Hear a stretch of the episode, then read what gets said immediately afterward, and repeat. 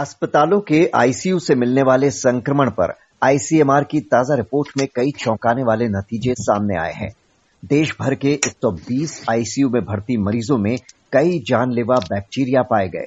देश में इस तरह का ये पहला सर्वे पिछले साल किया गया, जिसमें करीब तीन हज़ार ब्लड सैंपल्स और सात यूरिन सैंपल्स में ड्रग रेजिस्टेंट माइक्रो ऑर्गेनिजम्स पाए गए। यानी अधिकांश एंटीबायोटिक्स दवाएँ बेअसर साबित हो रही हैं। क्या है इस रिपोर्ट का मतलब? जानने के लिए बात करते हैं जाने माने cancer surgeon doctor Anshuman Kumar से। डॉक्टर अंशुमान, सबसे पहले तो आपसे समझना चाहेंगे कि आईसीएमआर की इस रिपोर्ट में क्या क्या बातें सामने आई हैं, उनका मतलब क्या है? जी। आईसीएमआर ने बहुत ही मेटिकुलस स्टडी करके इस रिपोर्ट को पब्लिश किया है और जो होना चाहिए था नीड ऑफ़ द आर है।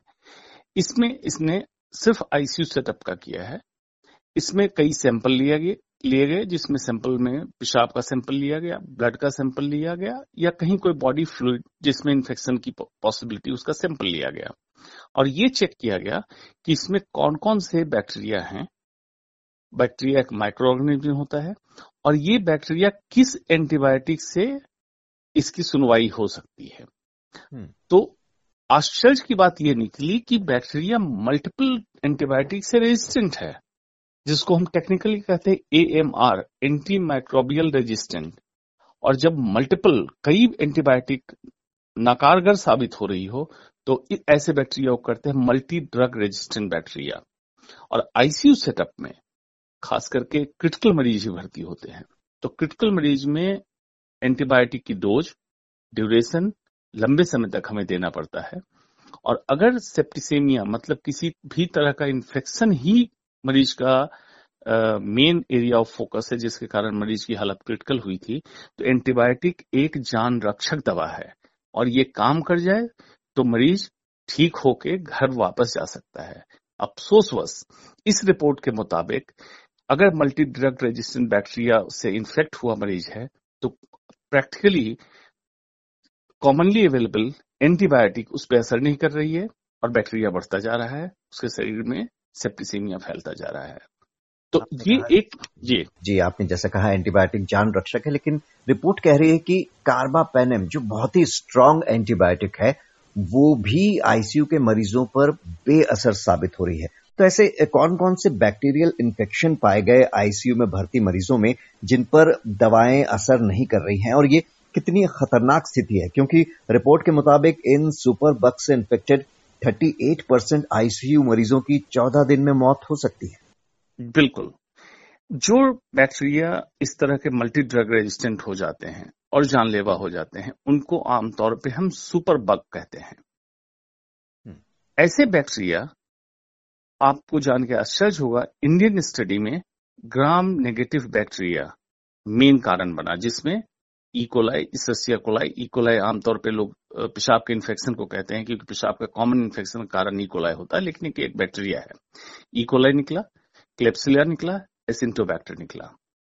ये जो ग्रुप है ग्राम निगेटिव बैक्टीरिया का, ये बहुत रेजिस्टेंट बैक्टीरिया होता है, ठीक होने में समय लगाता है और मल्टीपल ड्रग रेजिस्टेंट होता है।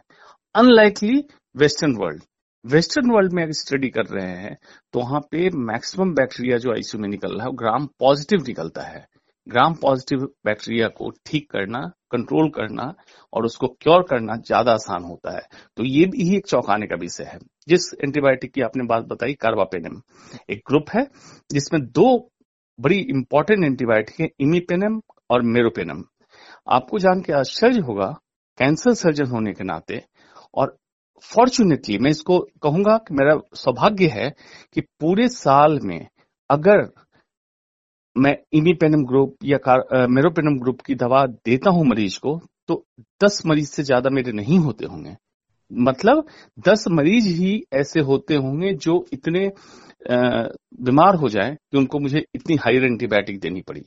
लेकिन इस पे कोई भी सरकार की नीति ऐसी नहीं है कि इतने हाइयर एंटीबायोटिक कार्बापेनियम पे कंट्रोल नहीं है और पेरिफेरी में बैठे जो प्रैक्टिशनर होते हैं, जो एमबीबीएस डॉक्टर नहीं होते हैं, जिसको समझाने के लिए मैं कह सकता हूँ झोला छाप डॉक्टर जो पैरामेडिकल स्टाफ होते हैं कंपाउंडर होते हैं, वो इमिपेनम या कार्बापेनम ग्रुप की दवा धरल्ले से एम्प्रिकल बिना किसी इंडिकेशन के पेशरी में बैठ के लगा रहे हैं, जो रेजिस्टेंस का बहुत बड़ा कारण बनता जा रहा है।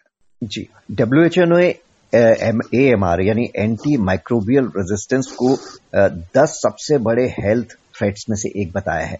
तो क्या एंटीबायोटिक्स का इरेशनल यूज़ इस पूरी स्थिति के लिए जिम्मेदार है? और इसे कैसे कम किया जा सकता है? जैसे आप कह रहे हैं कि कोई पॉलिसी नहीं है क्या सरकार को कोई नीति बनानी चाहिए इसके लिए?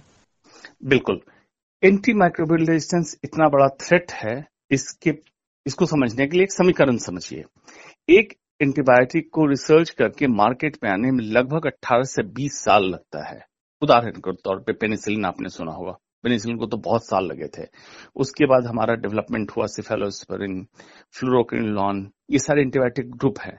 इनको आने में रिसर्च होके गिनीपिक ट्रायल होके, ह्यूमन ट्रायल होके जब मार्केट में सेफ्टी के साथ उतारा जाता है तो काफ़ी रिसर्च डेवलपमेंट के बाद उतरता है।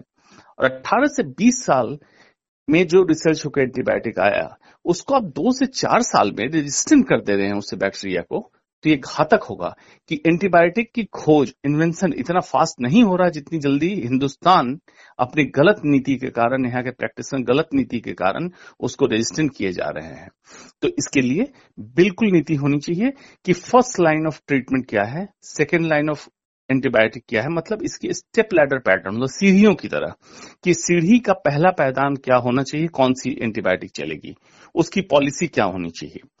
फॉर्चुनेटली, बड़े अस्पताल में, हमारे अंदर, हॉस्पिटल के अंदर, hospital infection control committee, HICC होती है, जो डिसाइड करती है कि किस तरह का इन्फेक्शन है, किस तरह के इन्फेक्शन में या सर्जरी में कौन सी एंटीबायोटिक चलानी चाहिए। अनफॉर्चुनेटली, हमारे देश में पूरी तरह से व्याप्त नहीं है। Less than twenty percent sector ऐसे हैं जिसमें एक ऑर्गेनाइज एंटीबायोटिक पॉलिसी और एच काम कर रही है। बाकी में ओवर द काउंटर एंटीबायोटिक बिक रही है। तो नीति क्या होनी चाहिए आपकी? ओवर द काउंटर एंटीबायोटिक की सेल बंद करें। दूसरा, सर्दी, खांसी वायरल फ्लू में भी जो प्रेस्क्रिप्शन डॉक्टर एंटीबायोटिक एड करते हैं, उसकी ज़रूरत नहीं होते हैं। आप कहीं भी यूके की प्रैक्टिस अमेरिका की प्रैक्टिस में देखें एंटीबायोटिक नहीं लिखी जाती है। तो एंटीबायोटिक पॉलिसी के स्ट्रांग नीति बना के एग्जीक्यूशन लेवल पे लाएँ। और इसमें मैं कहूँगा, सरकार से हमें कोई उम्मीद नहीं है न करनी चाहिए। इसमें हेल्थ केयर का लीडर डॉक्टर होता है। डॉक्टर को खुद पहल लेना चाहिए और इस पॉलिसी को अपने जहाँ काम कर रहा है वहाँ पे अप्लाई करे। करते करते पूरे भारत में पॉलिसी बन जाएगी और पैरामेडिकल स्टाफ को प्रिस्क्राइबिंग राइट नहीं हो।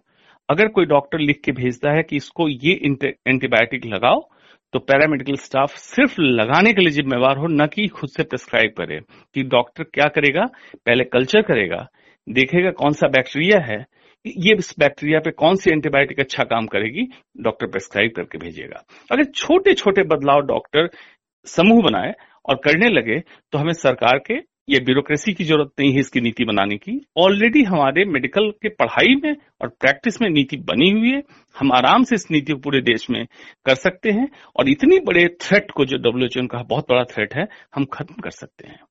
जी आ, ये तो ही आपने कहा कि दवाओं का सही प्रयोग करके हम इस पर काबू पा सकते हैं। आ, पर आईसीयू में जो इन्फेक्शन है इसको कंट्रोल करने के लिए भी आ, कुछ सावधानी बरती जा सकती है? जैसे रिपोर्ट ये भी कह रही है कि कई मेडिकल डिवाइसेस में भी संक्रमण का खतरा रहा है। बिल्कुल। ये एक अलग इश्यू है। इसमें तीन कॉमन सोर्स होता है आईसीयू में इन्फेक्शन का। एक यूरिनरी कैथेटर जिसको फुलिज कैथेटर कहते हैं पेशाब निकालने के लिए एक ट्यूब डाली जाती है पेशाब के रास्ते में। उसमें ई कोले का इन्फेक्शन काफ़ी कॉमन होता है, जो एक बार हो जाता है। अगेन ये ग्राम नेगेटिव बैक्टीरिया है तो काफ़ी लंबे समय तक चलता है और कभी कभी सेप्टिसेमिया होता है। वेंटिलेटर इंड्यूस्ड इन्फेक्शन मरीज़ बहुत लंबे समय तक अगर वेंटिलेटर पे रहता है, उसके बाद जो बैक्टीरिया से इन्फेक्शन होता है, वो मल्टी ड्रग रेजिस्टेंट इन्फेक्शन होता है। तीसरा सेंट्रल लाइन एक्सेस दवा देने के लिए, या ब्लड प्रेशर मॉनिटर करने के लिए सेंट्रल वेनस प्रेशर मॉनिटर करने के लिए ब्लड वेसल के अंदर एक लाइन डाली जाती है जिसको सीवीपी कहते हैं। उससे अगर इन्फेक्शन ब्लड में चला जाए तो ये भी एक घातक होता है। तीन चार कॉमन सोर्स हैं। लेकिन इसके अलावा कैसे आईसीयू के इन्फेक्शन को आप कम कर सकते हैं? इन तीनों को तो कंट्रोल करने के तरीके हमारे पास हैं कि कैसे कैथेटर को मैनेज करें सेंट्रल लाइन को कैसे मैनेज करें वेंटिलेटर को कैसे मैनेज करें ताकि इन्फेक्शन फ्री रहे। बेड उदाहरण के तौर पे एक मरीज़ अभी डिस्चार्ज होके गया और उस बेड पे इन्फेक्शन होगा तो बेड का कैसे फ्यूमिगेशन करें? सेंट्रल डक्टिंग सिस्टम जो आईसीयू का है, उसका कल्चर लेना है। कैसे कल्चर नेगेटिव हो तभी वहाँ मरीज़ एडमिट हो। या जहाँ तहां से रैंडम कल्चर लेना होता है, जैसे कर्टन है टेबल है डेस्क है, कहीं भी अगर इन्फेक्शन होगा तो आईसीयू में भर्ती मरीज़ उस इन्फेक्शन को अक्वायर कर सकता है। और आईसीयू के अंदर जो बैक्टीरिया सर्वाइव कर रहा है, वो बैक्टीरिया मल्टी ड्रग रेजिस्टेंट ही होगा। तो इस तरह की एक फिक्स पॉलिसी है आईसीयू के इन्फेक्शन को कैसे कंट्रोल करें, और जो हॉस्पिटल आईसीयू इन्फेक्शन को कंट्रोल करता है, उसके यहाँ हॉस्पिटल एक्वायर्ड या आईसीयू एक्वायर्ड इन्फेक्शन रेट काफ़ी कम होता है, और उसके मरीज़ ज़्यादा अच्छे होते हैं, और एक ethical hospital, ethical evidence based hospital माना जाता है एविडेंस बेस्ड प्रैक्टिस मानी जाती है उस डॉक्टर की। और आखिर में संक्षेप में ये तो आईसीएमआर की रिपोर्ट की बात हुई। लैंसेट की भी एक रिपोर्ट आई बैक्टीरियल रेजिस्टेंस पे, उसमें क्या है? लैंसेट ने पिछले हफ़्ते एक रिपोर्ट पब्लिश की। वो भी बहुत चौंकाने वाली रिपोर्ट थी, जिसमें उन्होंने बताया चौवालीस परसेंट, फोर्टी फोर परसेंट यहाँ पे multi drug resistant bacteria Hindustan में मौजूद है। इसका मतलब क्या हो सिर्फ़ आईसीयू में नहीं है, आपके कम्युनिटी में। उसका कारण क्या है कि कोई भी नीति नहीं है। उदाहरण के तौर पे कॉमन कोल्ड हुआ, किसी भी लोकल प्रैक्टिस से आपने दवा ले ली ओवर द काउंटर जाके पब्लिक एंटीबायोटिक खरीद लेती है। बिना कल्चर कराए आप एंटीबायोटिक का अत्यधिक इस्तेमाल करते हैं। थोड़ा बहुत नहीं, अत्यधिक। एंटीबायोटिक अगर जान बचाती है तो जान ले भी सकती है। इसलिए एंटीबायोटिक को इतना लाइटली ना ले। बिना कल्चर के प्रैक्टिस में एंटीबायोटिक को ना उतारें। इस तरह से अनगिनत चीज़ें हैं जो एंटीबायोटिक रेजिस्टेंस कर रही है। डब्ल्यूएचओ ने उसी को आगा किया है। दूसरा एक आ, बहुत आ, मैं कहूँगा गैर कानूनी है लेकिन एंटीबायोटिक एक्सपायर होने के बाद कई फार्मास्यूटिकल एजेंसी की एंटीबायोटिक पकड़ी गई है जो डिस्पोज करने के लिए एंटीबायोटिक एक्सपायर होने का मतलब होता है उसकी पोटेंसी कम हो जाती है। कहीं डिस्कार्ड कर देते हैं। तो हमारे सॉइल में वाटर में इन सब में एंटीबायोटिक पाया जा रहा है। आपके चिकन में आपने सुना होगा, चिकन फ्लेश में एंटीबायोटिक थी। और चिकन फ्लेश में एंटीबायोटिक का मतलब ये हो गया कि चिकन को इन्फेक्शन ना हो, चिकन ज़िंदा रहे, इसके लिए प्रोफेलैक्टिक खाने में एंटीबायोटिक मिला के ये लोग फार्म हाउस वाले देते हैं, चिकन फ़ार्मिंग वाले। और ये चिकन आप खाते हैं तो एंटीबायोटिक आपके शरीर में बेवजह जाता होता है, और कभी हल्का फुल्का इन्फेक्शन हुआ तो आप ड्रग रेजिस्टेंट बैक्टीरिया को जन्म देते हैं। और ये भी एक कारण बनता है कंट्रीब्यूट करता है सोसाइटी में मल्टी रेजिस्टेंट बैक्टीरिया को। तो ओवरऑल जो पॉलिसी है, ये मेडिकल सिस्टम को मौकरी बना के रखा हुआ है। और उसका कारण क्या है? डॉक्टर का इनिशिएटिव नहीं लेना। अगर डॉक्टर इनिशिएटिव ले डॉक्टर हेल्थ केयर का लीडर है, ये इनिशिएटिव लेके अपना पॉलिसी बना के दे तो आईएएस को, नेताओं को पॉलिसी बनाने की ज़रूरत नहीं होगी। अदरवाइज़ ब्यूरोक्रेट और नेता पॉलिसी बनाते रहेंगे तो स्थिति यही रहेगी। इसलिए इसमें ज़रूरत है बिल्कुल इनिशिएटिव लेके भागीदारी करके इस सिस्टम को करेक्ट करने की, क्रिप करने की ज़रूरत नहीं है इसमें। जी।